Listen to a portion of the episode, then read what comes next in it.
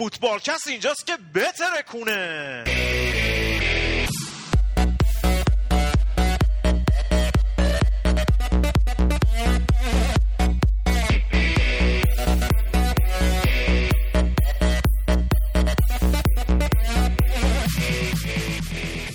سلام به یکمین قسمت فوتبال کست پادکست فوتبال اروپا. خوش اومدین. من رضا هستم. با گودرز و بابک و شایان این هفتم در خدمتتون هستیم.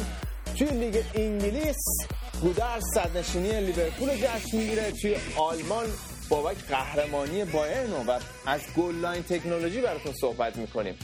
در ایتالیا از تصمیم عجیب غریب تیم ساسولو میگیم و در اسپانیا هم از استعدادهای تیم سویا و در آخر هم نقاط روشن و تاریک هفته رو براتون مشخص می‌کنیم. برنامه فوتبالکست رو هر دوشنبه می‌تونید از page فیسبوکی ما گوش کنید. ما برنامه رو روی SoundCloud هم می‌ذاریم. page فیسبوکی ما هستش www.facebook.com یا خط ما فوتبالکست. فوتبالکست فارسی انگلیسی هم search کنید میاد. و همینطور می‌تونید ما رو روی SoundCloud پیدا کنید و follow کنید. بزن زودتر بریم انگلیس اعصاب نداریم بابا.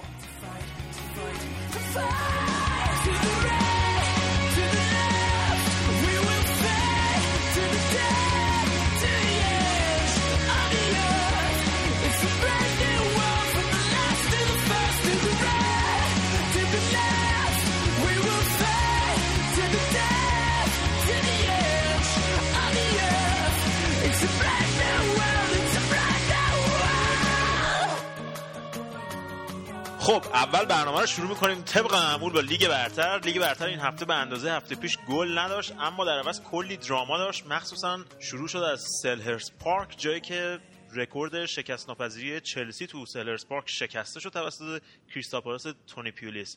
رضا چی شد این بازی؟ تو این بازی آقای جان تری دو دستی عنوان قهرمانی رو تقدیم کردن به من سیتی و لیورپول و اولین برد دوران مربیگری تونی پیرلیس مقابل چلسی. البته من نمی‌خوام همه تقصیر بنظرم گردن جانتری چون این یکی از ضعیفترین حالا نگم ضعیفترین بازی چلسی تو این فصل ولی یکی از ضعیفترین بازی های چلسی تو این فصل بود. افتضاح بودن. تو این بازی عدم داشتن کاراکتر توی تیم موج می‌زد و عدم خلاقیت تو خط هافک چلسی که با رفتن فرانک لمپارد اصلا سردرگمی توی تیم چلسی موج می‌زد و خط هافک چلسی توی این بازی که از بدترین بازیاش انجام داد و اون خط هافک تهاجمی ما شورله هازارد و اسکار خیلی کند بودن تو این بازی و نتونستن دفاع کریستال پالاس رو خیلی خوب جابجا کنن و این ب... کاملا مشروع کریستال پالاس به خوبی دفاع کرد جلوی دروازه و موقعیت زیادی هم داشتن. می‌تونست بازی دو هیچ سه هیچ بشه. حتی یک پنالتی هم برای کریستال پالاس توی نیمه اول نگرفتن و کاملا یک برد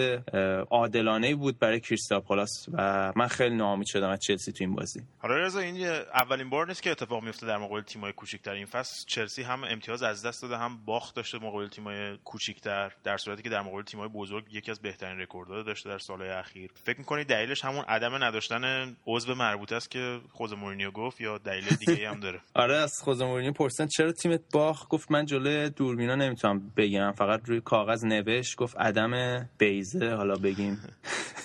دام داشتن بیزه. ولی نه این می‌تونه یکی از فاکتورها باشه. به نظرم فاکتورهای مختلفی دخیله توی این مسئله. اولیش اینه که خب خط تهاجمی چلسی خیلی ضعیفه. یعنی چلسی مهاجم تیز و بازی رو برای چلسی در بیارن. موقعی که باید در بیارن. تورس تو این بازی افتضاح. من دیگه اصلا نمی‌خوام راجع تورس حرف بزنم آره. چون دیگه خسته شدم. اصلا نباید صحبت کنیم. مسئله دیگهش به نظر من نداشتن این کاراکتر و پختگی توی خط هافک تهاجمی چلسی که برگ برنده چلسی هم توی این فصل. یعنی به نظر من هازارد شورله اسکار هنوز به اون پختگی نرسیدن که هر هفته با پت... تمام پتانسیل برای تیم بازی کنن. آره.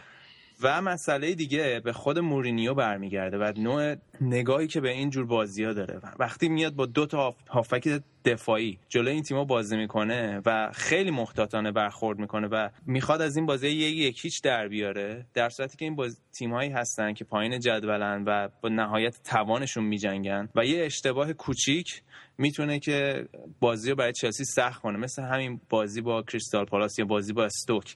و به نظر من مورینیو باید خیلی با این نگاه به تیمو بچینه که برن تو این بازی ها دو هیچ سه هیچ چهار هیچ کارو تمام کنن. کاری که داره لیورپول یا من سیتی این کار این فصل این کارو انجام میدن. و حتی آرسنال که تیمای پایین جدول خیلی خوب آره.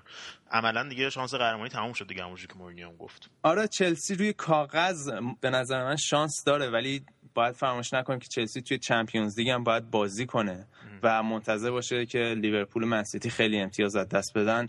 به نظر من دیگه بعیده و خیلی دور از دسترس قهرمانی برای چلسی. رضا برای التیام درد تو هواداران چلسی یه سری هم بزنیم به وسط جدول پایین جدول ببینیم چه بازی دیگه بود روز شنبه. آره توی بازی وسط جدول استوک سیتی و هال سیتی بازی کردن. استوک این روزا توی فرم خیلی خوبی قرار داره و سومین برد متوالیشون رو گرفتن و بعد مارک هیوز یه اعتباری بدیم که توی نه بازی اخیر فقط یک باخت داده و چهار بازی اخیر رو بردن. و اودموینگی که چهار گل توی سه بازی اخیر داره استوک دیگه از منطقه سقوط نجات پیدا کرده و خیالشون فکر کنم برای این فصل دیگه راحت باشه. آره مخصوصا که فصل گذارشون بود که استایل بازیشون هم کلا عوض کرد از سیستم تونی پیولیسی که بازی مستقیم می‌کردن. خیلی فصل سختی بود و جون سالم به در بردن. دیگه چی؟ یکی از قشنگترین بازی های این هفته کاردیف و وست بروم بازی کردن که فکر کنم مربی که تیمش اوله گونار سولشر باشه توی دقایق پایانی هم گل بزنه خیلی عجیب نشه کاردیف دو هیچ عقب افتاده بود ولی دو دو کردن بازی و البته اوایل خیلی بد داشتن بازی می‌کردن. و تا دقیقه 92 بود فکر کنم که وست بروم گل سوم زد و آقای پپمل داشت کنار زمین میرقصید دیگه خوشحالی. ولی دقیقه 95 به سبک خود سوشیر بازیکن نروژیشون بازی رو سه سه کرد و یک امتیاز خیلی مهم رو برای کاردیف گرفت. البته کار برای کاردیف یه جورایی تموم شد شده است. ولی خیلی بازی قشنگ بود. اگه گلاشو ندیدید حتما ببینید. خیلی گل زیبایی زدن تو این بازی. آره آره تو بازی دیگه هم که ساوثهامپتون با جوونه انگلیسیش مثلث ریکی لمبرت و آدام لالانا و جی رودریگز که البته ریکی لمبرت زیاد جوون نیست ولی خب استعداده اونا و بازی خوب لوک شاو طبق معمول تونست نیوکاسل رو عملا له کنه. تو این بازی هم اندرو مارینر داور بازی بود که دوباره بهش بازی داده بودن بعد از اون اشتباه فجیع هفته پیشش ولی خب زیاد دردسری هم نداشت به اون صورت. آره نیوکاسلیا انقدر بی انگیزه بودن. فکر کنم یه تکل هم نزدن توی کل بازی. و به نظرم تفاوت دوتا تیم این بود که ساوثهامپتونیا خط حملهشون چون دستیار روی هایستون داشت بازی رو نگاه می‌کرد و بیا انگیزه مضاعفی داشتن بازی می‌کنن که خودشون رو به جام جهانی برسن. هر جوری شده. آره با این بازی آدم لنانا و لوکشا احتمالا جای اشلی کل فرانک لامپورت توی هواپیما رو پر می‌کنن برای جام جهانی و بازی های بارکلی و جردن هندرسون اون بازی کنن. حالا یه نگاه دیگه هم بکنیم به بازی سوانزی که واسهشون خیلی مهم بود که میچو رو دوباره داشتن تو ترکیب و تونستن هال سیتی رو ببرن که وسط هفته هم البته سوانزی تونسته بود آرسنال رو متوقف کنه که با این دو تا نتیجه تقریبا دیگه گریمانک گارانتی کرد. بقای سوانزی رو تو لیگ برتر که بالاخره این فصل رو به خوبی و خوشی گذروندن تا ببینیم فصل بعد به کجا می‌رسن. نبودن میچو امسال واسهشون خیلی آره. در سرساز بود. آره حالا اینم از بازی های وسط و پایین جدوله. بریم ببینیم منچستریا چیکار کرد.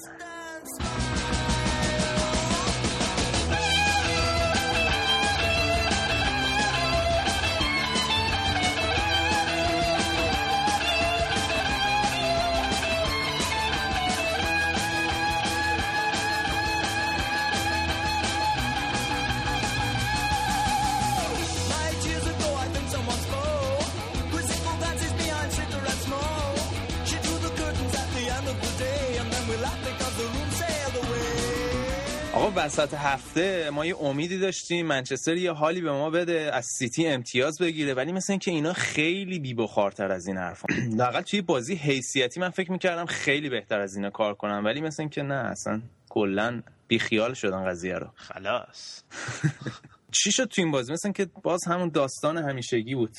آره رضا من یه تئوری داشتم حالا اون دفعه بهت گفتم. گفتم اگه نتایج دیوید مویس رو اخراج نکنه این نوع نمایش که دیوید مویس رو اخراج می‌کنه. مخصوصا الان تا آخر فصل که باید این نوع نمایش یه ذره بهتر بشه. بعد از بازی اولمپیاکوس و وستهم دیگه فکر می‌کنیم که الان دیگه بحران رو پشت سر گذاشتن و مخصوصا تو این بازی که یه دربی حیثیتی است و بازی رفتن باختن. یه هفته قبلش به لیورپول دوباره تو خونه باختن. آره. میان و بالاخره خودشون نشون میدن.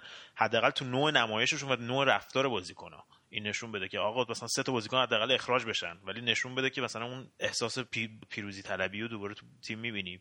و معمولا تو اینجور بازی اون تیمی که فرمش بدتره مخصوصا اگه تو خونه باشه بهتر بازی می‌کنه چون می‌خواد ثابت کنه به تیم مقابل و تماشاچیاش که می‌تونه با یه همچین تیم قوی تری بجنگه. ولی کاملا تو این بازی کلاس منچستر سیتی نمایانگر بود. من فکر کنم اصلا از دنده دو هم نمی‌خواست دیگه اصلا خارج بشه. یعنی خیلی راحت واسه یه آره. قدم زدن تو پارک بود.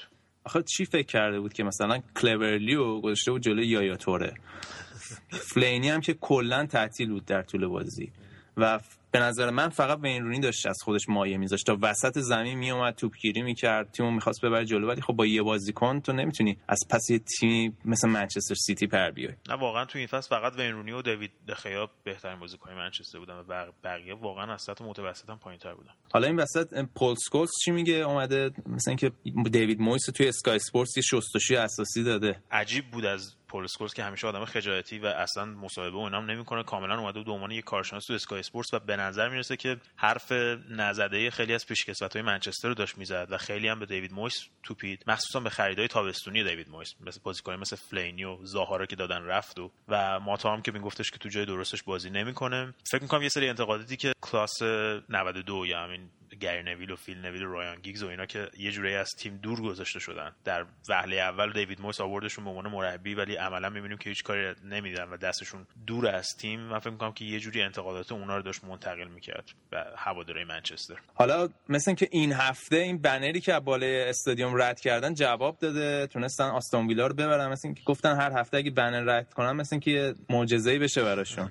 نه واقعا بازی ببین اولش خیلی بد شروع کردن. مخصوصا رو ضربه ایستگاهی که استون ویلا زد و دو تا موقعیت هم که بنتکه داشت. اگه اون دو تا موقعیت رو گل می‌کردن و باز هم درخشش دوید خیا که با تیمو تو بازی آره. نگه داشت مثل بازی اولمپیاکوس. و بعدش دیگه روی نبوغ ماتا و رونی و کاگاوا این سه تا به نظر من خیلی خوب با هم ترکیب شدن. و بعدش هم که یانوزای دیرتر آورد. ولی خب کلا تو این فصل منچستر توی اولدترافورد بیشتر مشکل داشته. بیشترین امتیاز خارج از خونه گرفتن بین همه تیم‌های لیگ.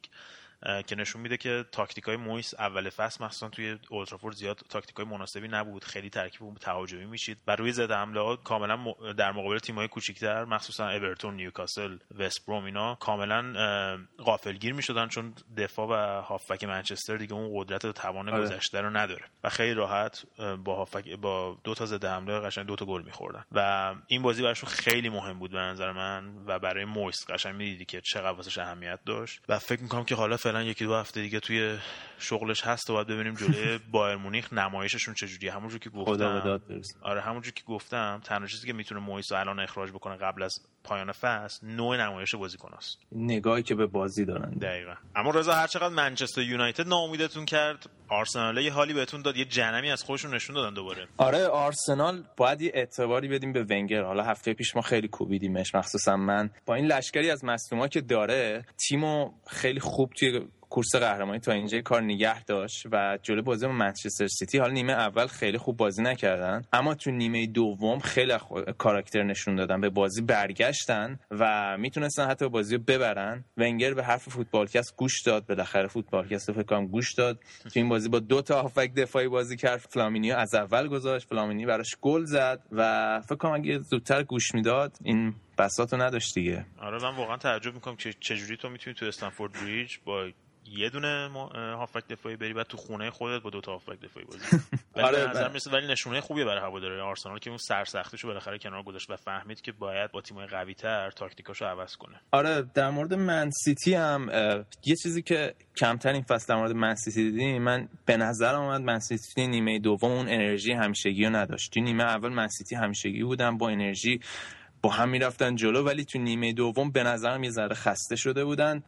ولی منسیتی فکر کنم الان تیمی که سرنوشت قهرمانی دستشه. همین سبک بازی رو اگه ادامه بدن اصلا دور از دسترس نیست براشون قهرمانی به نظر من. و مثل اینکه دوباره این زوج دمیکلیس کمپانی جورایی متزلزل نشون دادن با بازگشت کمپانی منچستر سیتی بعد از 5 تا بازی گل خورد آره. و حالا بعد ببینیم توی بازی های بعد ببینیم حالا توی بازی بعدی چه جوری با هم عمل می‌کنن این دوتا آره یه خبر خوب برای هواداری آرسنال این بود که جوری که بازی رو تموم کردن یه جوری بود که آرسنال کاملا صد بود مثلا از نیمه دوم. و یه آره. خبر خوب بود. و اینکه حالا جام حذفی دارن. من فکر می‌کنم که امسال بعد جام حذفی ببرن. اگه نبرن خب خیلی شکست بزرگی براشون محسوب میشه. مثلا با تیمایی که الان تو جام موندن. ولی خب اگه جام حذفی ببرن و حالا سوم یا چهارم بشن فکر می‌کنم فصل خوبی داشته باشن. و این یه سکوی پرتابی برای فصل بعد خب حالا از منچستر که بیایم بیرون بریم بندر لیورپول و مرسی ساید ببینیم بازی یه شنبه چی شد.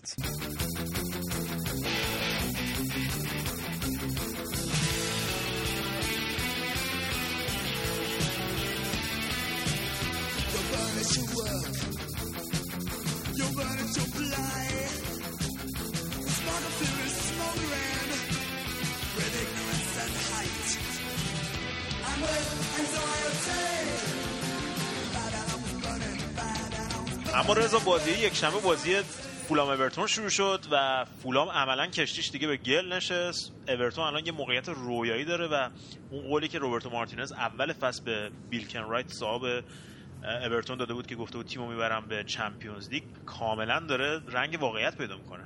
آره اول فصل که مارتینز این حرفو زد خیلی بهش خندیدن و باورش نکردن ولی توی نیمه اول اورتون اصلا خوب نبود. اما توی نیمه دوم مارتینز کار خودش رو کرد و یه نمایش فوق العاده داشتن. مخصوصا ده دقیقه پایانی بازی. بازی تا دقیقه 81 یک بود و اشکان دژاگی یه گل خیلی قشنگ زد. آره. حتما گلشون رو ببینید و باز هم دژاگی از اون نیمکت اومد توی زمین. آره. نمی‌دونم چرا بازیکنی که هر دفعه از نیمکت میاد توی زمین گل می‌زنه باید رو نیمکت باشه و بازی یک یک بود. فولامیا خوشحال بودن که بالاخره می‌تونن یه امتیاز بگیرن این بازی. ولی میرالس و نسمیت همه امیدای فولام نقشه بر آب کردن تا فولام این بازی ببره و فشار رو هرچی بیشتر بذاره روی آرسنال. آره وسط هفته هم که یه بازی عالی داشتن مخصوصا جوونای اورتون هم دلافیو که دو تا پاس گل داد هم راس بارکلی. حالا راجع به راس بارکلی یه صحبت کنیم. رضا بازیکنی که دو سال پیش با شکست سه جای ساق پاش عملا امیداش برای ادامه دادن فوتبال به صورت حرفه‌ای داشت نقش براب می‌شد. کاملا نشون داد که تمام این تعریفایی که ازش میشه و روبرتو مارتینز و کلا بازیکنان قدیمی فوتبال انگلیس ازش می‌کنن و شباهتایی که بین اون و گاسکوین میگن عملا بیخود نیست. آره صحبتای روبرتو مارتینز در مورد راس بارکلی خیلی جالبه که روبرتو مارتینز 19 سال الان تو لیگ انگلیس هست. میگه من همچین استعدادی تا حالا تو عمرم ندیدم. و اینکه اون مسئولیتی که گفتی به نظر من خیلی تاثیر داشت توی دیدی که راس بارکلی به بازی داره و این پختگی که الان داره رو خیلی نتیجه اون مسئولیت اولیش می‌دونن. که با اصلا قابل مقایسه با هم سن و سالای خودش نیست. بازیکنی که به گفته هم تیمیاش وقتی اگه گل می‌زنه یا خیلی خوب بازی می‌کنه به قول معروف اصلا جوگیر نمیشه.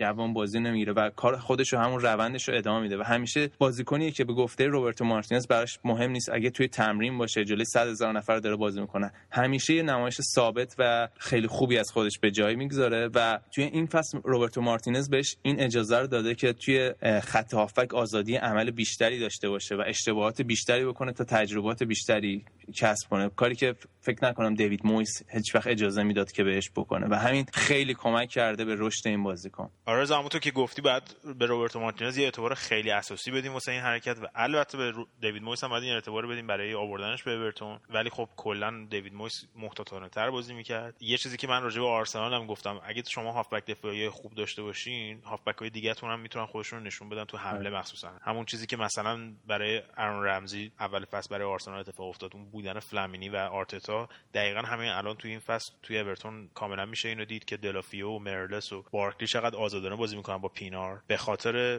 بودن گرت بری و مکارتی پشتشون و اوزمان اینا کاملا یه چی بهش میگن تو انگلیسی میگن بکبون چیز استخون بندی تیمو کاملا درست می‌کنن. و بهش سر سامون میدن. کاملا یه بازیکن دو پا هستش. رضا حالا تو اون حرکتش آره. معلوم بود. کل بعدش هم این حمله توپ اون همه طولانی با توپ اومدن اصلا کار آسونی نیست با قدرت و سرعت مانوف کردن و اینکه بازیکنی که بدون توپ هستن بهش نمی‌رسیدن. یعنی این چقدر سرعت و قدرتش بالا هستش. و از نظر بدنی و فیزیکی اصلا یه عجیب غریبی هست. در حد مثلا گرت بیل از نظر عضلانی خیلی خوبه. یعنی آره. از جرارد و لامپارد هم خیلی به نظر من قوی تر هستش تو اون زمینه. من فکر می‌کنم که اگه آسیب دیگه نداشته باشه خیلی بازیکن خوبی میشه در آینده. حالا بعد ببینیم اورتون می‌تونه نگهش داره توی تیم یا نه یا به قول معروف گنده های انگلیس میان سراغش. اما همشهری های اورتون لیورپول ترکوندن دیگه. گودرز جون عروسی الان اونجا دوباره. ببین من واقعا مو موی تام سیخ میشه وقتی بازی لیورپول رو می‌بینم. یعنی واقعا انقدر قشنگ بازی می‌کنن. اولا که 2014 نباختن. هنوز رکورد امتیاز تو لیگ برتر رو زدن آره. برای لیورپول. زدن با اون تعداد بازی. سوارز رکورد رابی فاولر رو زد امروز. صدرنشینم شدین دیگه بهتون تبریک میگم. دقیقا و مرسی. و واقعا الان دیگه سرنوشت ما دست خودمونه. من بازم هنوز فکر نمی‌کنم که قهرمان بشیم ولی خب امید چیز خوبیه کلا. یعنی که تیمت امید بده. خیلی چیز قشنگیه. ولی خب ما باید چلسی و منسیتی رو بزنیم و همینطور در مقابل تیمایی که دارن سقوط می‌کنن هم امتیاز بگیریم تا بتونیم قهرمان بشیم. خیلی اما اگر هستش روش ولی خب سرنوشت دست خودمون هستش. و اینکه شما وقتی می‌بینید کنی داگلیش و ایان راش نشستن و دارن از بازی تیم لذت می‌برن واقعا نوع بازی تیم. من فکر می‌کنم که همه کسایی که خونسا بودن حتی خیلی از طرفدار منچستر با مشت صحبت می‌کنم واقعا نوع بازی لیورپول کاملا لیگو شاداب کرده امسال. یعنی یه روح تازه به لیگ برتر انگلیس دمیده فکر می‌کنم. من یه نکته که می‌خواستم بگم خیلی این ادعا رو می‌کنن که اگر سوارز نبود لیورپول حتی چهارم پنجم هم نمی‌شد. ولی به نظر من این کلیت این ماهیت بازی که دارن می‌کنن حالا شاید اگه سوارز نبود اول نمی‌شدن ولی 100 درصد بالای جدول بودن خیلی خوب بازی می‌کنن. نه تنها سوارز همه بازی کنن. لیورپول از هندرسون گرفته تا استرلینگ و جرارد و همه همه یک تیم خیلی خوبه. فقط یک بازی تیم بازیکن محور نیست به نظر من. دقیقا. و وقتی آخه این یه حرف مسخره یعنی این حرف؟ مثلا خب می‌تونی بگی آره منچستر اگه اون سال ون پرسی نبود پارسال قهرمان نمی بالاخره اون قسمتی از اون تیم دیگه. یعنی چی؟ مثلا دروگبا اگه نبود تو چلسی قهرمان Champions League نمی‌شد در صورتی که تیم مثلا 90 دقیقه دفاع کرده بود تیم تو اون بازی نگه داشته بود و اون موقعیت به دروگبا افتاد که گل بزنه الان تو این بازی لی دیکسون که داشت گزارش می‌کرد بازیو یه تکل اسکرتل زد نیمه اول وقتی بازی یک یک بود. گفت این تکل ارزش به اندازه گل سوارزه. بعد شما مثلا فلنگان می‌بینید که یه بازیکن جوونیه. تعداد بازیاش تو این فصل نصف بازیای لوک شا بوده ولی تکلایی که زده و موفق بوده از لوک شا بیشتر بوده. یه بازیکن 18 19 ساله. به خاطر همین یه چیز تیمی هستش. من فقط تنها انتقادی که دارم به برندن راجرز خریدای تابستونیش بوده که هیچ کدومشون تو تیم جا نیافتادن اگه ما می‌خوایم سال دیگه این تیمو ببریم یه لول بالاتر مخصوصا اگه تو Champions League باشیم احتمال اینکه اگه خرید نکنیم لیگ توی لیگ خیلی ضرر ببینیم و فرممون بیاد پایین. به خاطر همین خیلی باید مراقب خریدامون باشیم تو تابستون و این تیم باید خیلی تقویت بشه. یه چیز دیگه جالب دیگه رضا این هستش که برندن راجرز کمترین تعداد تعویض در طول بازی رو داشته این فصل. یعنی حالا این نشون دهنده چیه؟ یکی نشون دهنده این است که ستاپ اولیه تیم کاملا درسته. یاد خوزمونی اوایل فصل مثلا وسطای بازی هی بعد تعویض می‌کرد که وقتی تیمش عقب میافتاد یا مساوی بود بازی رو عوض کنه. این چیزو لیورپول احتیاج نداشته. یعنی نشون میده که کاملا ضعف تیمای حریف رو شناسایی می‌کنه و بر اساس اون تیمش رو ستاپ می‌کنه. حالا فوقش مثلا یه تعویض تو طول بازی. یه دلیل دیگه هم می‌تونه کمبود بازیکن و بازیکن تاثیرگذار روی نیمکت باشه. اینم هستش. که مجبور مثلا با کلا با 14 15 تا بازیکن بازی بکنن کل فصل. این هم یه چیزی هستش که واسه فصل دیگه باید بهتر بشه. اگه می‌خواد لیورپول افت نکنه چون خیلی راحت می‌تونن تو باد این پیروزی و با بازی های بیشتر که فصل بعد خواهند داشت و چمپیونز لیگ و اینا کاملا تیم می‌تونه بره تو بحران اگه تقویت نشه. حالا باید بریم تا آخر فصل. می‌تونن این فرم خوب و نگه دارن و رویای قهرمانی و برای هواداره لیورپول به واقعیت تبدیل کنن یا نه؟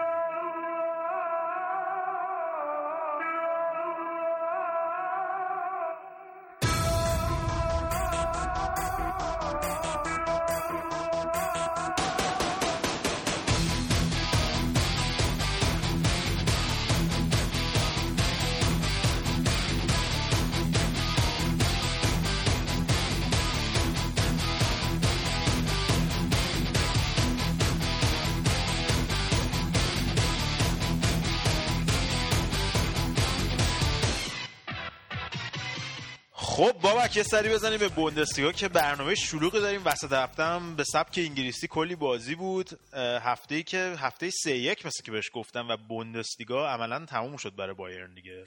جامو بردیم بالای سر دیگه. بشخابا رو قشنگ گذاشتیم بالا. آره سینیو گرفتیم بازم.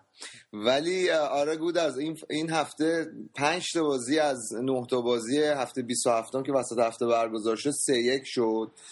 حالا توی مهمترین بازی اول هفته قبل اینکه بریم سراغ بایر مونیخ بازی داربی شاهنشاهی.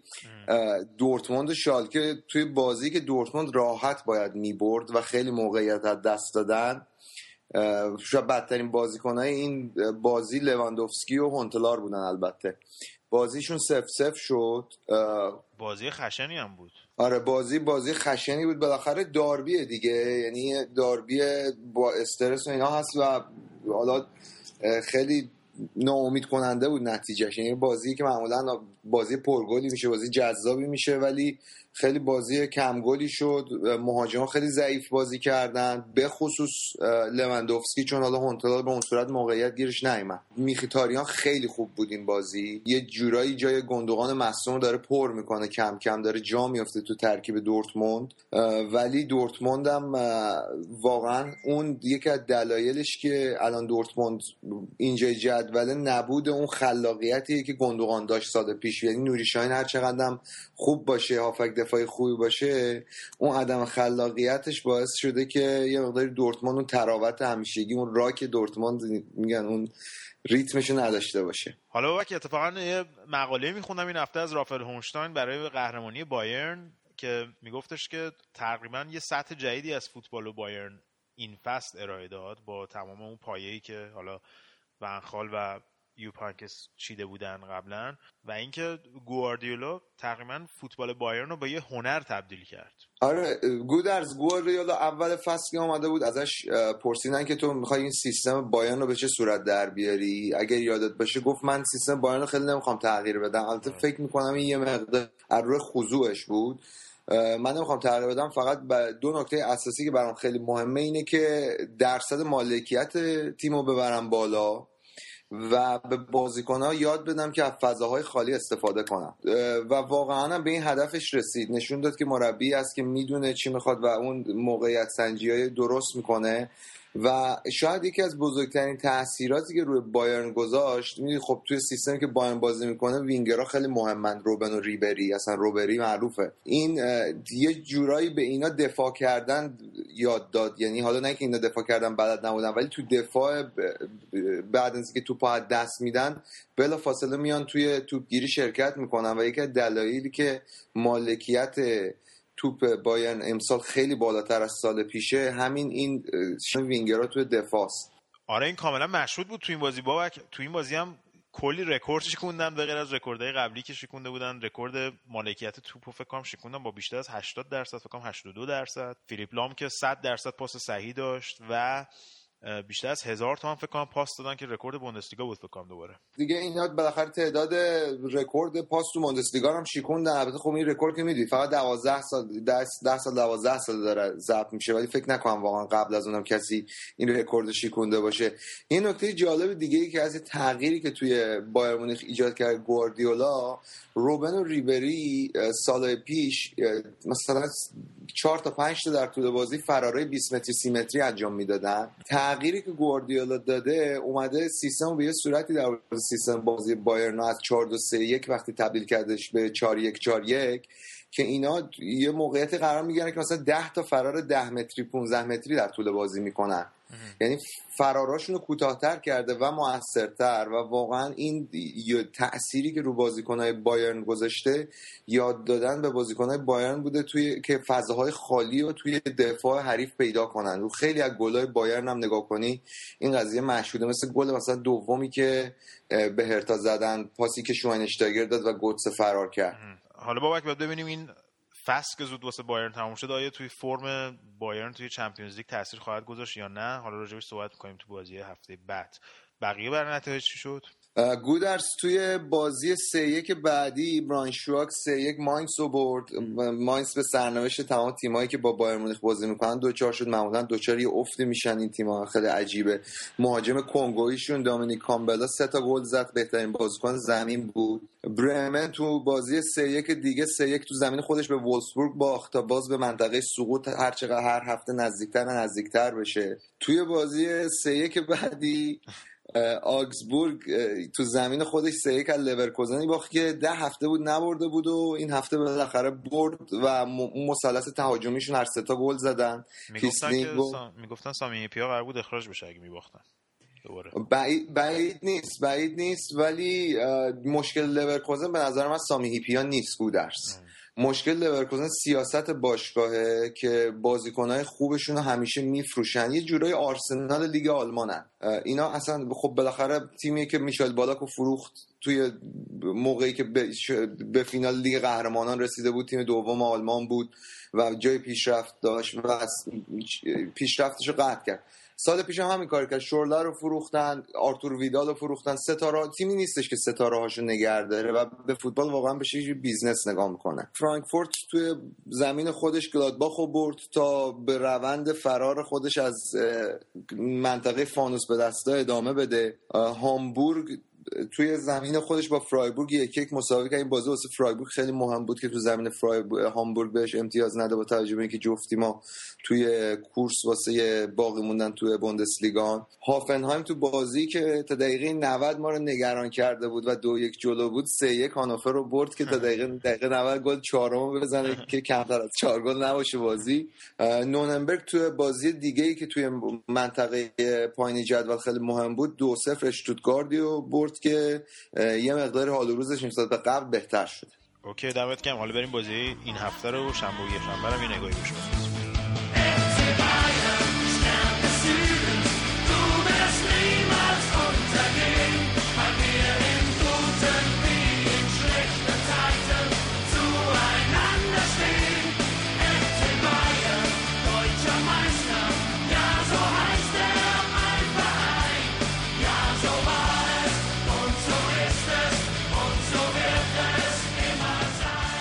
اما وقت بازی آخر هفته با همون جوری که گفتی با افت هرتا برلین همراه بود. بعد از بازیشون با بایر دوباره باختن. آره کلا تیمایی که با بایرن بازی می‌کنن یه والا بستگی به اینکه چقدر تیم خوبی یا بدی باشن تا یه حدودی تحت شعا قرار می‌گیرن. نمی‌دونم چه ربطی داره خیلی فکر نکنم رفت مستقیم داشته باشه ولی حالا اتفاقا اینطوری میشه. هرتا تو زمین شالکه بازی که این بازیکن نیجریشون اوباسی گودرس خیلی خوب بازی کرد. آره دو هیچ بازی بود یه گل زد یه پاس گل داد. خیلی با نگران تیم ملی ایران هم یعنی باید جلوی اینا بازی کنیم. شالکه توی الان چند وقت تو موندسلیگا داره خیلی خوب نتیجه می‌گیره فاصله هم خوب با لورکوزه زیاد کرده و می‌تونه تقریبا دیگه به رتبه چمپیونز لیگ خودش مطمئن باشه. فقط یه نکته ای که هست بین شالکه و دورتموند که الکلشون نباید یادمون بره. درست الان دوم دورتموند و شالکه سومه و یه امتیاز هم اختلاف دارن. جفتشون هم مطمئنا میرن چمپیونز لیگ. ولی اینا مثل مثلا رئال بارسلون میمونن. یعنی فصل و اگر شالکه پایین دورتموند تموم کنه با بالای دورتموند تموم کردن واسه طرفداراش زمین تا آسمون فرق می‌کنه. حالا بایر لورکوزن هم یک یک کرد بعد از اون بردش توی وسط هفته با براین شواگ این دفعه و مثل که اخراج هم نشد بالاخره سامی ایپیا مثل که معمولا یه سندرومی داره این براین شواگ. آره کلا هر کی براین شواگ نتونه ببره مربیش اخراج می‌کنن سر اشتوتگارد و هامبورگ هم این بلا اومده بود. ولی باید ببینیم. حالا سامی ایپیا امشب ببینیم به خواب فردا صبح بیدار هنوز مربی یا نه.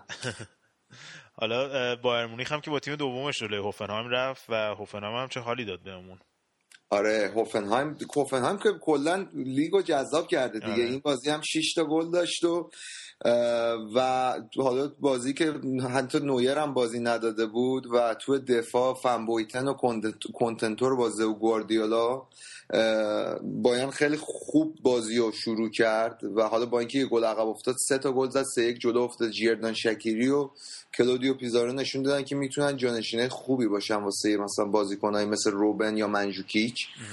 ولی سجاد سالیوویچ اواخر نیمه اول یه ضربه فوق العاده زد گودرس چه گلی زد یه ضربه زد. این جلو ایران هم باز باید با اینم بازی کنیم و خدا به دادمون برسه. حالا گواردیولا یه نیم نگاهی هم به بازی چمپیونز لیگ داد. استراحت داده بود. تییاگو بعد شانسی آورد بیچاره. تییاگو به خاطر مسئولیتی که واسش پیش اومد بین 6 تا 8 هفته نمی‌تونه بازی کنه. قطعا بازی جلو منچستر از دست داد. البته خب حالا می‌دونیم حالا بایرن عمق لازم رو داره ولی خب تییاگو واقعا تبدیل به مهره مهم شده این روزا واسه بایرن. نبودش یه جوری شاید احساس شه. آره حیف شد. این فصل فصل خوبی داشت. تازه داشت جا افتاد دقیقا. حالا از اون ماینز تونست برگرده. تو با نتیجه دیگر هم یه نگاهی بهشون بندازیم. یه بازی خیلی خوب کرد یه برد خوب داشت. آره ماینز که سه هیچ آکسبورگ برد تو زمین خودش تا اون بحران بعد بازی بایرن خارج بشه. وولسبورگ هم که در دقیقه 90 جلوی آنتراخت یک یک تو زمین خودش مساوی کرده بود با گل دقیقه 90 نالدو تونست با... آره خیلی گل خوبی زد. خیلی گل خفنی زد شوتش. از این مدافع های شوتزن خوبه خداییش. وولسبورگ هم برد تا امیدای چمپیونز لیگش هنوز زنده باشه با یک امتیاز اختلاف پایین لورکوزن. ولی شاید بازی برتر این هفته بازی دورتموند اشتوتگارت بود گودرس یعنی مارکو رویس نشون داد که چرا بهش میگن پسر طلایی فوتبال آلمان. آره خیلی خوب. تو بازی که دورتموند سه دو هیچ عقب بود مارکو رویس توی بازی که خیلی خوب بازی کرد همه کار کرد. یعنی تیمو یه جورایی نشون داد قدرت رهبری هم می‌تونه داشته باشه. چون حالا خیلی جوونه که بخوایم ازش توقع داشته باشیم قدرت رهبری داشته باشه ولی این بازی واقعا تیمو به قول اینا کری کرد حمل کرد تیمو با خودش. و دورتموند برد تا شالکه یا نیام بالا سرشون. این خیلی مهم بود و خصوص بعد از داربی که باید میبردن و یه جورایی سرخورده بودن از اینکه اون بازی رو نبردن. حالا بابک از بالای جدول بیایم یه ذره پایینتر ببینیم این تیم استاد پشمیانفر به صورت سقوط آزاد داره همینجور میره پایین. آره حالا شانس آوردن بازی هفته قبلشون رو بردن. توی بازی خیلی مهم نوننبرگ و فرایبورگی که جفتشون 26 امتیاز داشتن. یه جورایی شاید بازی این بازی آخر فصل ازشش معلوم بشه. سه دو فرایبورگ موفق شد نومبرگ رو ببره تا هم اختلافش رو با نومبرگ زیاد کنه هم یه جورایی از اون منطقه سقوط فعلا موقتا بیاد بیرون. یعنی پنج امتیاز الان با منطقه سقوط فاصله داره و نوننبرگ همون اون بیخ منطقه سقوط مونده و اگه بازی وسط هفتهش نمی برد الان خیلی وضعش خرابتر بود. آره حالا بازی یک شنبه هم انجام شد. مونشنگلادباخ و ورده برمن تونستن دو تا نتیجه خوب بگیرن. آره گلادباخ که سه یک هامبورگ و گلادباخ بعد از بردی که جلو دورتموند داشته تمام بازیشو برده. حال روزش خوب شده. و برمن هم که خیلی سعی داشت میگن این چند هفته به منطقه سقوط نزدیک شه مثل نظرشون رو عوض کردن. یه برد خوب جلو هانوفر به دست آوردن و یه مقداری به وضعیت خودشون سر سامون دادن. ولی خیلی جالبه گودرس که الان حالا برانشوا که وضعش مشخصه ولی دو تا تیم دیگه ای که الان تو منطقه سقوطن اشتوتگارد و هامبورگ جفتشون تیمایی که امسال مربیشون رو وسط فصل عوض کردن. اوکی ممنون بابک چون بریم بخش بعدی که بحث تکنولوژیکلی با هم دیگه بکنیم. بحثی که خیلی همدیگر هم قبول نده.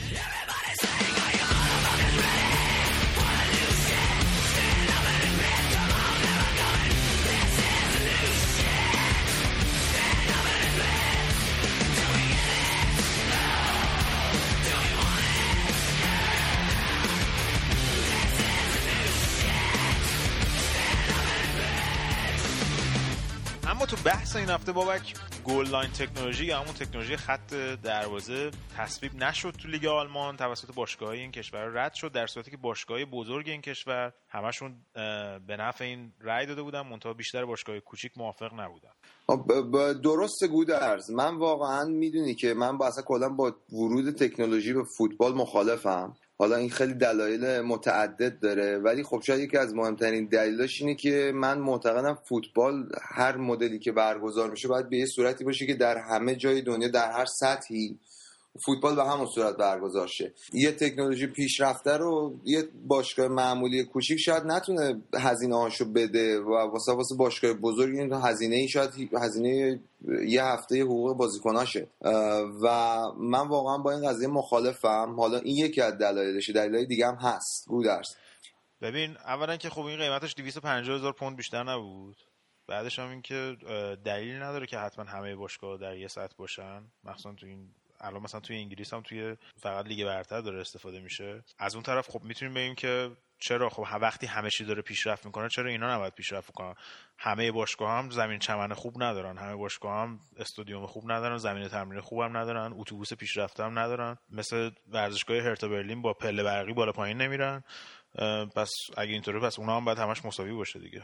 ببین گودرز من شخصا اعتقاد دارم که این اشتباه های داوری که خیلی هم به نظر من اونقدر زیاد نیستن. حالا این گل تکنولوژی یه دونه گل لمپارد بود تو جام جهانی از این و از اون موقع به این و گل دیگه حالا با اون صورت بد نبوده حالا گلی زده بشه و اتفاقا من تعجب کردم چون آلمان قربانی اصلی این قضیه است تو فینال جام 66 خب دقیقا قربانی هست. ولی نکته اینه که فوتبال بیرحمه. ولی در نهایت من احساس می‌کنم که اون مقدار شانسی که شما نظر داوری میاری با اون مقدار بدشانسی که میاری توی فوتبال سالم. حالا اگه مثلا یه داستان مثل کالچو پولی باشه اون یه بحثش جدا.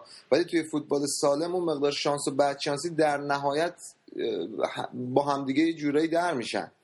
و ولی ولی فکر نمی من حالا به اونش کاری ندارم که منم اعتقاد دارم توی توی توی یک فصل معمولا اشتباهات کنسل می‌کنه همدیگه رو. حالا اشتباهات به نفع یا ضرر یکی اگه مشکل باشه ولی فکر نمی که اعتراضات و خیلی از این داستانا رو از بین می‌بره. مثلا امسال تو لیگ برتر 17 بار goal-line technology استفاده شده. تو همین بازی امروز با لیورپول هم دیدی که گل هد سوارز وقتی ساعت داور سوت علامت نداد تموم شد. هیچ کسی نه اعتراض کرد نه هیچی بازیشون رو کردن. خیلی راحت بازیشون ادامه دادن. ولی آره. اگه اگه همچین تکنولوژی نبود حالا همه می‌خواستن اعتراض بکنن بعد بازی حین بازی داستان می‌شد بازیکنان عصبی می‌شدن. کلی این چیزا می‌تونه تاثیر داشته باشه. ببین این گلدن تکنولوژی خودش به تنهایی خیلی تکنولوژی مثلا من مشکلی باهاش ندارم. ولی ورود تکنولوژی به فوتبال این یه شروع می‌تونه باشه براش که چیزای دیگه تکنولوژی هم بیارن تو فوتبال و مثلا بخوان یه صحنه خطا رو قطع کنن یه داور از بیرون به داور مثلا بگه آقا این صحنه خطا بود یا نه. من با اون واقعا مخالفم. یعنی اگر قرار تکنولوژی بره یه لول بالاتر و مثلا فوتبال قطع شه مثلا لحظه ای واسه اینکه مثلا تصمیم گیری داوری عوض بشه. یک اینکه هم هیجان فوتبال رو کم می‌کنه من معتقدم حتی این اشتباهی داوری تا یه حدی به هیجان فوتبال کمک می‌کنه. و از یه طرف دیگه من مثلا با ورزش دیگر رو که تو نگاه می‌کنی مثل بسکتبال مثل والیبال اینا داوراش آدمایی نیستن که character داشته باشن. یعنی داور فوتبال خودش شخصا یه character ه. یه جذابیت فوتبال میده. مثل پیرلوئیجی کولینا مثل مارکوس مرک و وقتی میان این قدرت از داور می‌گیرن یکی از انگار یه character ی از فوتبال حذف داری می‌کنی.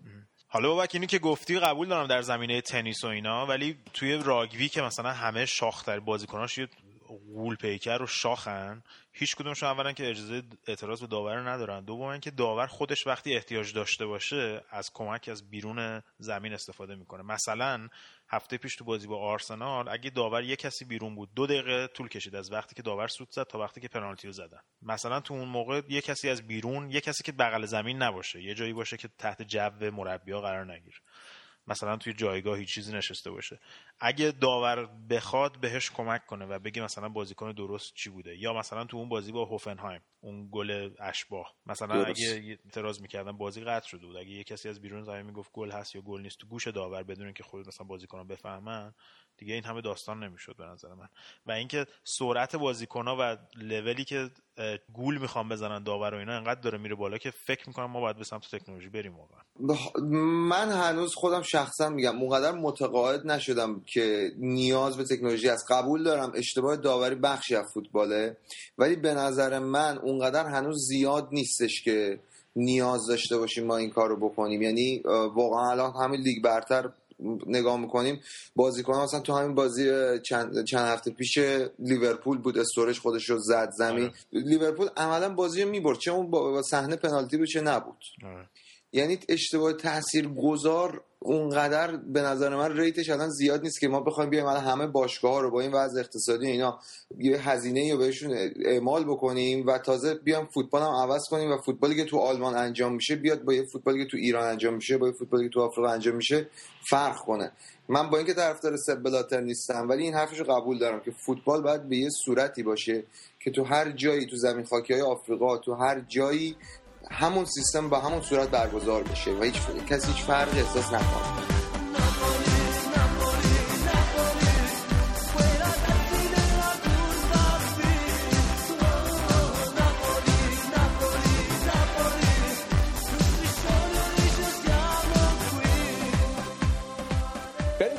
فوتبال ایتالیا که این هفته تحت تاثیر بازی حساس یوونتوس ناپولی بود. من پیشا پیش بگم شایان خیلی صداش الان آرومه دلیلش باخت یوونتوس نیست. همه تو خونهشون خوابیدن بعد آروم صحبت کنه. شایان سلام. سلام. آقا چی شد؟ پاره پوره شدین این هفته؟ حالا پاره پوره که دو, دو تا گل بود دیگه. این صحبت ها رو نداره که. ببین گودرز به من پیام داده مسیج داده گفته که من نیستم هوای استاد بنیتز رو داشته باش. دو تا تعویض خیلی خفن کرد بازی و برگردون دیگه قبول کن. خب حالا بذار به تعویزاش هم می‌رسیم. کلا قبل تعویزش هم سرتر بودن. خوب بازی می‌کردن این هفته. خیلی کلا بازی خوبی به نمایش گذاشتن تو استادیوم خونگیشون. کلا مالکیت توپ هم خیلی زیاد داشتن و فکر کنم خیلی تاثیرگذار بود. کلا یه واقعیتی هست. اونم اینه که ناپولی تو ورزشگاه خونگی سن پائولو تیم ترسناکیه. این فصل هم که آرسنال دورتموند تو اروپا شکست داده اونجا. اینتر و میلان و الان هم یوونتوس. همه رو زده تو ورزشگاه خودش. تو این بازی هم که از اول تو همون نیمه اول هم که خیلی سرتر از یوونتوس بودن. یه بوفون نبود. یوونتوس حتی جا داشته به نظرم دیگه. دوتا دیگه گلم بخوره. البته گل اولشون هم مشکوک با آفساید بود ولی خب هیچ توجیه نیست برای یوونتوس. کاملا مستقیم برد بودن. بازیکنان ناپولی. بازی هم یه جورایی گره خورده بود ولی بنیتز یه دو تا تعویض شاهکار کردش. پاندف و مرتنز آورد تو ایگواینا کشید بیرون. پاندف آورد جاش تو زمین. یه جورایی تعویضش ریسکی بود ولی خوب جواب داد. چون پاندفه یه پاس گل فرستاد واسه همون مرتنز و مرتنز هم گل دوم واسه ناپولی زد. یه تیر خلاص رو زد به یوونتوس. حالا مثل اینکه یه مثلث کلکلی هم توی ایتالیا به پا شده بین بنیتز و مورینیو و کنته. چی بوده جریان؟ قضیه از اینجا شروع شده که کلا مورینیو یه تیکه به یوونتوس انداخت. بعد این خلاصه یه جرقه زد که این ستا کلا یه صفایی به حرم هم دیگه بدن. به این صورت که البته مورینیو هم خب خیلی بیرب نیومد راجع یوونتوس حرف بزنه. خبرنگار توتو اسپورت که یه نشریه طرفدار یوونتوس مال شهر تورینه خب. ازشون یه سوالی پرسید در مورد شانس قهرمانی یورولیگ. اونجا مورینیو گفتش که خب یوونتوس به شانس قهرمانی با تیمای پرتغالی ولی اگه این جام ببره افتخار خاصی نیستش واسه یوونتوس. تیمشون چون این تیمی که یوونتوس بسته مناسب قهرمانی واسه چمپیونز لیگه. اصلا در حدی نیست که بخواد تو یورولیگ بازی کنه. چی؟ میگم پر بیرام نگفته. حرفش می‌تونه درست باشه ولی بخوایم مثلا با نتیجه که خودش پارسال با رئال مقایسه کنیم و اون همه ستاره گرون قیمتی که داره واقعا جایی واسه این صحبت ها نیستش. چون یوونتوس گرونترین خریدش 15 میلیون بوده تا الان. حالا ربطش به بنیتز چی بوده؟ مثلا که خیلی دعواهای مالی بوده این هفته بین کنته و بنیتز. این مورینیو تیکه رو به کنته انداخته بوده ولی از جایی که بنیتز از هیچ فرصتی چشپوشی نمی‌کنه که کلا مورینیو رو یه حالی بهش بده ازش در این ازش در این مورد پرسیده بودن گفته مورینیو کلا صحبت زیاد می‌کنه. منم یادمه که همون 2005 با لیورپول با اینکه نصف اونا خرج کرده بودیم ولی زدیمشون و رفتیم بالا. البته گلشون به ناحق بود ولی خب. حالا هر چی که بود بعد حالا دوباره کنتاکتی که بین اینو کنته بوده بنیتز با صحبتاشو ادامه داده. خب. گفته که ما همین الان بخوایم به لول یوونتوس برسیم باید کلی خرج کنیم. و گفته که برای مثال یوونتوس اگه الان انقدر تیمش قویه و عمق داره منظورش بازیکنای رو نیمکت یوونتوسه. برای اینکه سود سالانه 300 میلیون یورو ما هم قدرت مالی نداریم بخوایم به سطح اونا برسیم باید خرج کنیم که کنتم خیلی تند واکنش نشون داده گفته که اینا فقط ظرف پارسال 100 میلیون یورو خرج کردن. هم الان 17 امتیاز از ما عقبن 20 امتیاز البته قبل این بازی. و از اروپا هم که هست شدن ولی ما امسال فقط 25 میلیون خرج کردیم که خب در این رابطه حرف کنته درسته. آره حالا این مسئله مالی توی لیگ ایتالیا که فکر بیشتر از همیشه نمایان شده و باید قبول کنیم که تیمای ایتالیایی اونقدر قدرت خرید بالایی ندارن. و من در این مورد داشتم یه مقاله میخوندم شاید که صحبت می‌کرد که تیم الان تیمای بالای جدول سری آر نگاه کنی تیمایی مثل تورینو مثل کیوو مثل آتالانتا و پارما. اینا تیمایی بودن که اومدن با یه برنامه مشخص از تیمای پایه شروع کردن روی جواناشون کار کردن به مربیشون چهار پنج سال وقت دادن و الان به اینجا رسیدن. ولی یه تیمی مثل ساسولو که خیلی جالبه مربیشون دی فرانچسکو رو سه ماه پیش اخراج کردن و فکر کنید چیکار کردن؟ دوباره هم مربی رو استخدام کردن. خب, خب این, این یعنی چی؟ من نمی‌فهمم. سریا خیلی چیز غریبی نیستش. اگه با باشگاه پالرمو آشنا باشین که الان تو سری بی بازی می‌کنه و مالکش آقای زامپارینی.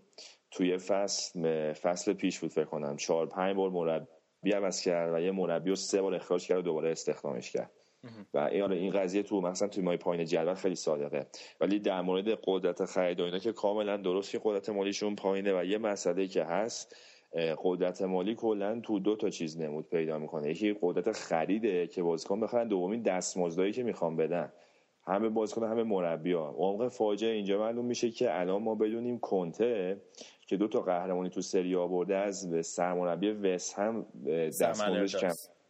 آره دستمزدش کمتر از اونه.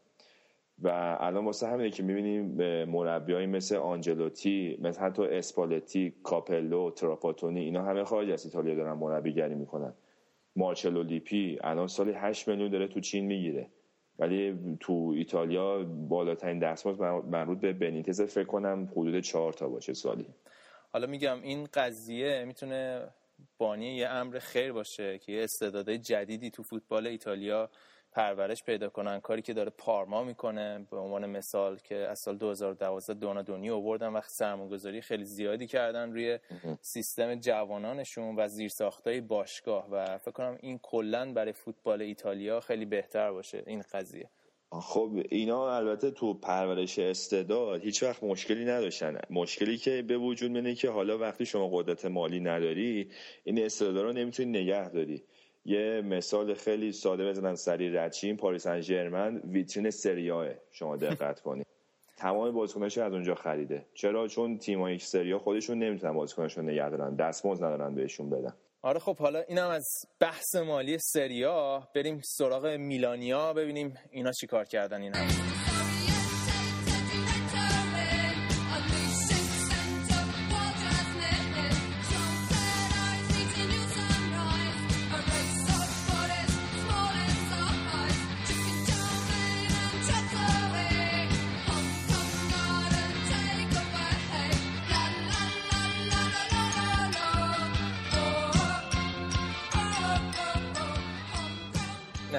مثل که از میلان نشانهای خوبی داره میاد. یه دو تا برد متوالی. بردهای خوبی کسب کردن جلوی فیورنتینا و کیوو سیدورف هم تو آخرین مسابقهش اظهار امیدواری کرده که بالاخره این روزهای طوفانی میلان داره تموم میشه. ان دهمی تمام می‌کنه. رو دو تا بازی که نمیشه قضاوت کرد ولی بالوتلی داره دوباره برمیگرده به فرم خوبش. کاکام تو 300 این بازی که واسه میلان انجام داد دو تا گل قشنگ آره. این جریان بالوتلی فقط چی شد؟ یه follow-up ی سریع به همون بده از هفته پیش.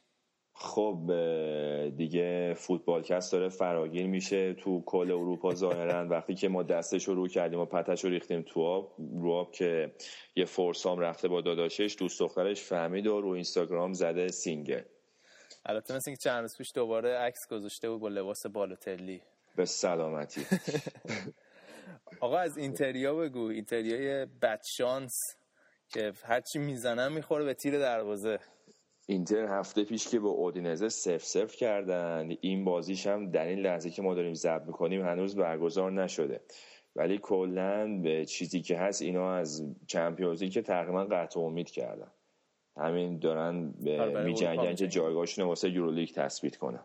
آره فقط خبر خوب برای هوادارای اینتر به نظر من اینه که گوارین و هرناندز خیلی خوب دارن بازی می‌کنن متمرکز.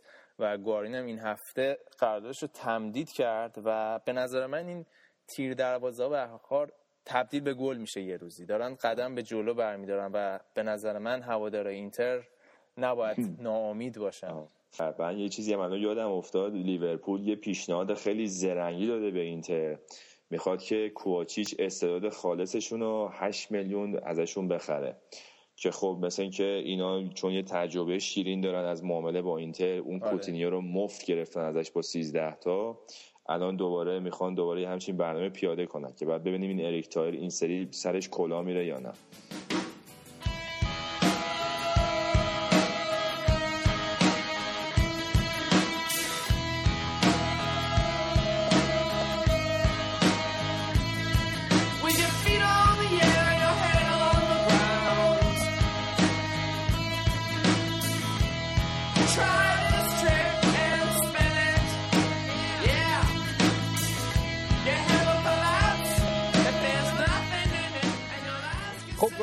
هیچ ساسولوی فلاکت زده رو زد.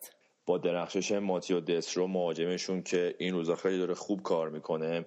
تو چهار تا بازی متوالی براشون چهار تا گل زده. این هفته دو هیچ ساسولو رو زدن. هفته پیشم به تونستن دو یک تورینو رو شکست بدن. تورینویی که دو سه سالی که تیم خوبی جمع کرده و حریف قدریه واسه این تیمای بالای جدول. خلاصه روم داره به اون ثبات خودش رو همچنان حفظ کرده. یه استادیوم هم مثل که می‌خوام بزنن آره یه استادیوم خیلی مدرن و مجهز و همچین خوشگل و ترتمیز می‌خوان احداث کنن که طرحش هم از رو کلوسام روم برداشتن.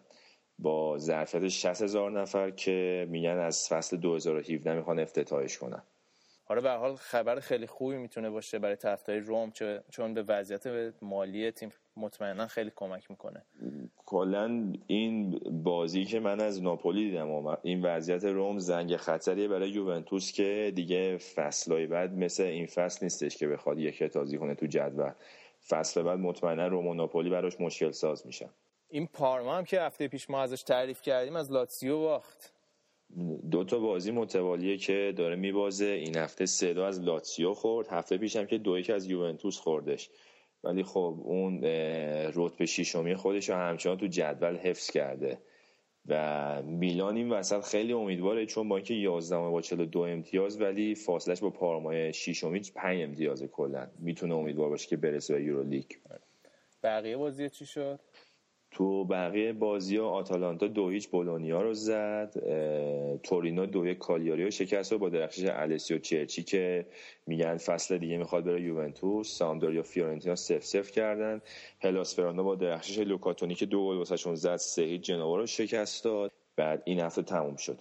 اودینز کاتانیا با اینتر لیوانام که هنوز خودشون برگزار نشد.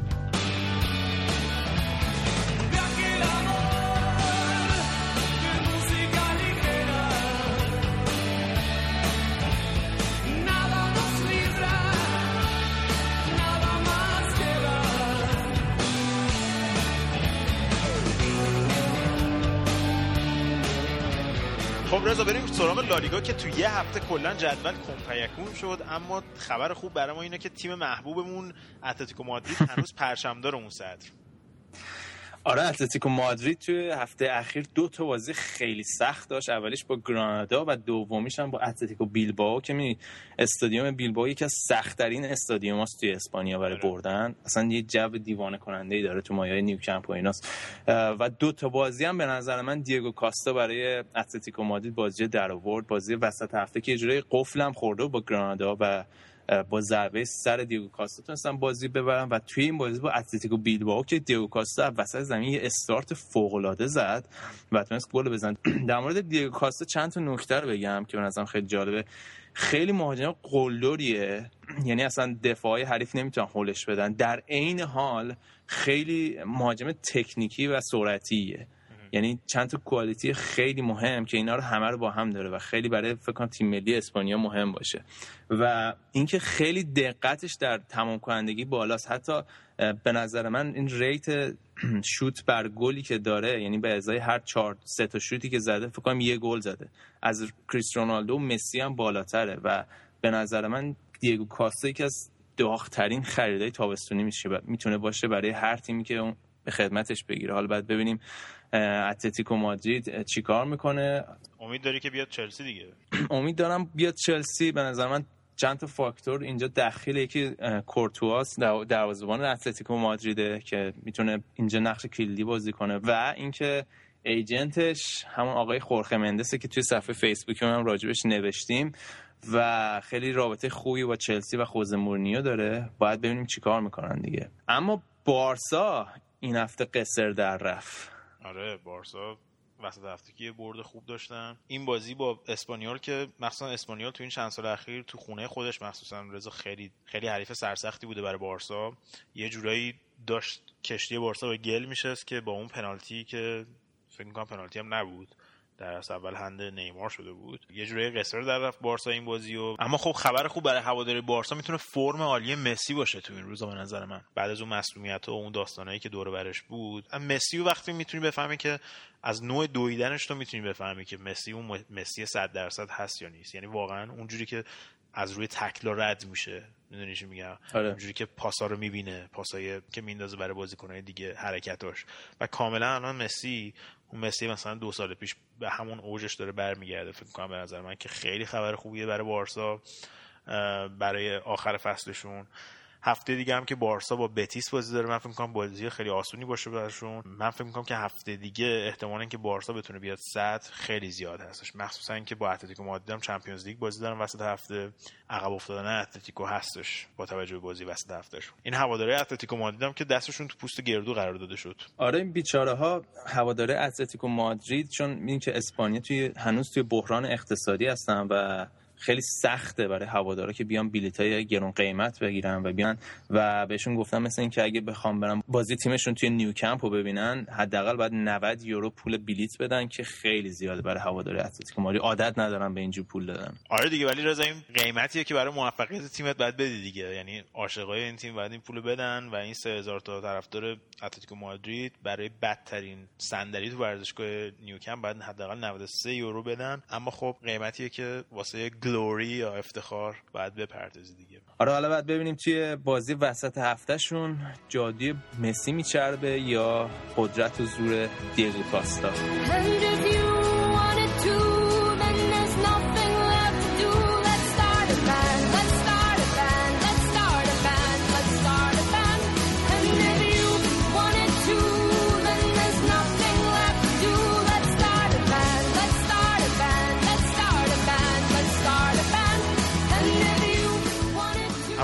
رئال مادرید با باختی که جلوی سویا داد این وسط هفته عملا سرنوشت قهرمانی رو داد به رقبا و دیگه کاری از دست خودش بر نمیاد یعنی سرنوشت دست خودش نیست. اما در مقابل رای بارکانا که هفته پیش ما راجبش صحبت کردیم این هفته یه بازی خوب و برگشت خوب داشتن تقریبا. حالا اول راجع به بازی با رای والکانو صحبت کنیم بعدش بریم راجع به سویا و شکستشون در مقابل سویا صحبت کنیم. آره رای والکانو که همونطور که ما راجبشون هفته پیش صحبت کردیم خیلی تیمی که انتحاری بازی می‌کنن و توی سانتیاگو برنابو هم رفته بودن که هم فوتبال همیشگیشون رو بازی کنن. ولی خب تو وقتی جلوی تیم مثل رئال مادرید خیلی فضا بدی نتیجهش این میشه که 5 تا گل می‌خوری و مثل گلی که گرت بیل زد از خیلی فضا داشت. آره، از دم تقریبا محوطه جریمه خودشون یه استارت زد و فکر کنم 64 متر رو دوید و فوق العاده بود. یعنی اصلا همچین چیز عجیب غریبی من تا ندیدم. فقط فکر کنم کریس رونالدو بتونه همچین استارتایی بزنه و گرت بیل که بازیکنای خودشون هم دیگه جا مونده بودن از خود گرت بیل. و کریس رونالدو که توی فکر کنم ده تا بازی اخیر موفق به گلزنی شده و این بازی هم گلزنی کرد. اما توی بازی وسط هفته برای اولین بار بود که رونالدو گل می‌زد. یعنی هم بازی با بارسا هم بازی با سویا رونالدو گل زد و رئال مادرید باخت. هر دو تا بازی باخت. تو اون بازی مخصوصا از نقش سویا غافل نشیم که با اینکه یک هیچ هم عقب افتادن برگشتن به بازی و بازیکنان سویا و اونای امری مخصوصا بعد از اون بردشون در مقابل بتیس تو جام اروپا یا لیگ اروپا که یه برد epic بود خیلی حماسی بود. فکر کنم کاملا از اون روحیه گرفتن. البته این هفته به سلتا ویگو باختن. ولی آره. تا قبل از اون با 6 تا برد پشت سر هم رکورد زمان خوانده راموس رو زده بودن. و تو اون بازی هم این بازیکنشون کارلوس باکا خیلی خوب کار کرد بازیکن کلمبیاییشون. خیلی بازیکن جالبیه. آره صحبت کنیم. یه پیشینه خیلی جالبی داره این موزیکون که تا هفت سال پیش مثلا مامور اتوبوس بوده تو کلمبیا و بلیت مسافرها رو چک می‌کرده. شغل دومش ماهی فروشی بوده. شغل سومش فوتبال بوده که کاملا تفریحی بازی می‌کرده. و عملا از دو سال پیش حرفه‌ای شد و بعدش استعدادش که شناخته شد اومد به بروژ. و امسال سویا برای 8 میلیون از بروژ خریدش. پارسال هم بهترین گلزن لیگ بلژیک شده بود با 25 گل تو 35 بازی. این فصل هم تا الان 8 تا پاس گل داشته و 14 تا گل توی 23 تا استارتی که داشته توی لالیگا که خیلی رکورد خوبیه. مخصوصا اول فصل فکر نمی‌کردن که این مهاجم اصلیشون باشه چون یه آره. مهاجم دیگه از پاریس سن خریده بودن و اینو به عنوان مهاجم دوم یا option دوم در نظر داشتن. و توی این بازی کاملا نشون داد خودشو و 45 هزار نفر توی سانچز پیسخون وقتی تشویق وقتی تعویض شد ایستاده تشویقش کردن. پیشترم تو بازی با بارسلون و اتلتیکو مادرید توی نیوکمپ و ویسنته کالدرون هم تماشاچی‌ها تشویقش کردن که نشون میده چه استعداد عالیه. ولی فقط بازی باکا نبود تو این بازی که چشم ما رو گرفت آره بعد یه اعتبار خیلی خیلی زیادی هم بدیم به راکیتیچ که بازیکنی که سویا می‌خواست دو سال پیش مفت سه میلیون یورو بده بره ولی این فصل فوق العاده بوده راکیتیچ. 10 تا پاس گل و 11 تا گل. فقط گرت بیل ازش میزان پاس گل بیشتری داره و بازیکنی که همه جای زمین بازی می‌کنه خوبه. و از مربی سویا پرسیدن چرا این باید همه جای زمین بازی کنه چون گفته بود از همه بهتره. و این فصل هم سویا خیلی دنبال اینه که قراردادش رو تمدید کنه. خیلی تیم‌ها دنبال راکیتیچ هستن. بعد ببینیم حالا چی سویا میمونه یا نه.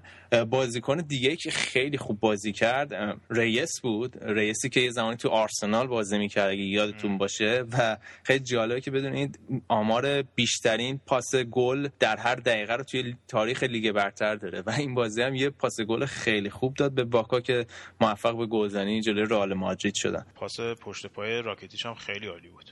آره. حالا باید ببینیم تو بازیشون با پورتو تو جام اروپا وسط هفته چیکار می‌کنن تو خونه پورتو.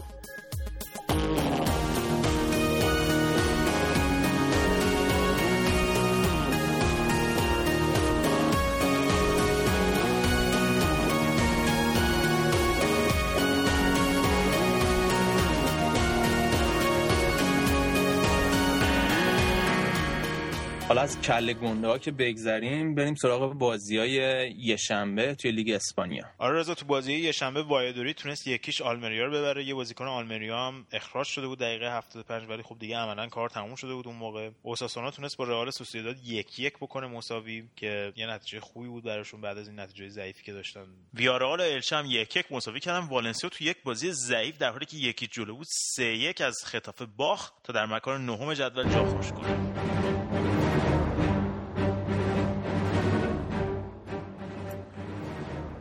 نوبتی هم باشه نوبت نقاط روشن و تاریک هفته است. هر هفته شما می‌تونید با کامنتاتون نقاط روشن و تاریک رو برای ما معین کنید و این هفته ما کامنت های شما رو خوندیم و اینم از نقاط روشن و تاریک هفته. اولین نقطه روشن هفته زمانی اتفاق افتاد که اشکان دجاگی دوباره از روی نیمکت به زمین اومد و موفق به گلزنی برای تیم اورتون شد تا شایستگیاش رو دوباره برای همه ثابت کنه. نقطه روشن دیگه اما سرنشینی لیورپول برای اولین بار در سال 2014 بعد از کریسمس که خیلیاتون برای ما کامنت گذاشته بودین. برای من نقطه روشنی نیست. خوشحالم برای شما نقطه روشنیه. اما روشنترین نقطه هفته جای اتفاق نیفتاد. به از لیگ اوکراین جریان از این قرار بود که در جریان بازی تیم های دینامو کیف و نیپرو دروازه‌بان تیم نیپرو با شدت هر چه بیشتر با زانو برخورد می‌کنه. با هافبک تیم دینامو کیف اولهوسف که باعث میشه بیهوش بیفته زمین. در این لحظه به خاطر اینکه مجرای تنفسیش توسط زبونش بسته شده بود در حال خفه شدن و مرگ بود اما بازیکن تیم نیپرو جاوا کانکاوا می‌دونست چیکار کنه و دستشو کرد در دهان بازیکن تیم دینامو کیف و با نگه داشتن زبون اون جونش رو نجات داد. ویدیو این حادثه رو می‌تونید توی صفحه فیسبوکی ما ببینید. خب بریم سراغ نقاط تاریک هفته. مطابق معمول نقاط تاریک هم این هفته زیاد داریم. اولین نقطه تاریک هفته زمانی اتفاق افتاد که ای از طرفدارای منچستر یونایتد تصمیم گرفتن بنری رو بر فراز اولترافورد به نمایش در بیارن به مضمون اینکه مویس برو بیرون. هر چقدر تیم شما بد بازی کنه هر چقدر مربیتون بد باشه این کار انقدر زشت و پایینه برای تیمی با قدمت منچستر یونایتد. اون هم قبل از بازی با بایر مونیخ. که هرچه بیشتر تیم تحت تاثیر و حاشیه قرار میده. البته همه هواداره منچستر یونایتد در اولترافورد زمانی که این بنر به نمایش در اومد شروع به هو کردن کردن. نقطه تاریک دیگه هفته اما همه این مسئولیت هایی هستن که موقعیت های بزرگتر از بازیکن ها می‌گیرن. که از جمله اون میشه به مسئولیت دنیالوز و تیاگو اشاره کرد و دنیالوزی که به خاطر عمل زانوش احتمالا هفت ماه از میادین به دور خواهد بود. اما نقطه تاریک دیگه هفته اومدن تیم تاتنهام به زمین بدون مربی بود. آقای تیم بود بازی رو از جایگاه تماشا کرد و تیم رو بدون صاحب فرستاد توی زمین و هوادارهای تاتنهام فریاد می‌زدن تیم ما مربی نداره. و اما تاریکترین و تاریکترین نقطه نه تنها هفته بلکه نقطه فوتبال زمانی اتفاق افتاد که ای از طرفدارای اسپانیول در بازی با بارسلونا رفتارهای تبریز آمیز از خودشون بروز دادن و حرکات نجات پرستانه انجام دادن با پرتاب کردن موز و در آوردن صدای میمون. نجات پرستی تاریک ترین نقطه فوتباله و امیدوارم یک روزی هیچ وقت شاهد برخوردهای تبعیض‌آمیز و نجات پرستانه در استادیوم های فوتبال نباشیم.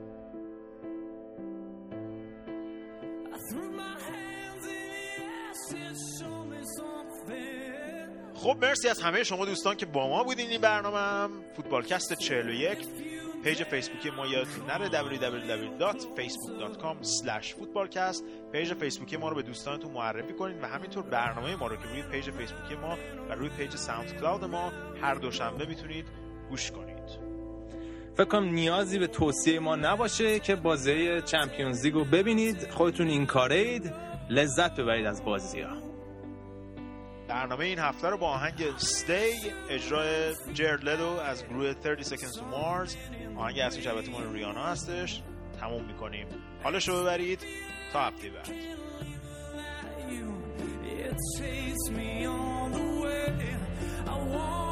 Stay.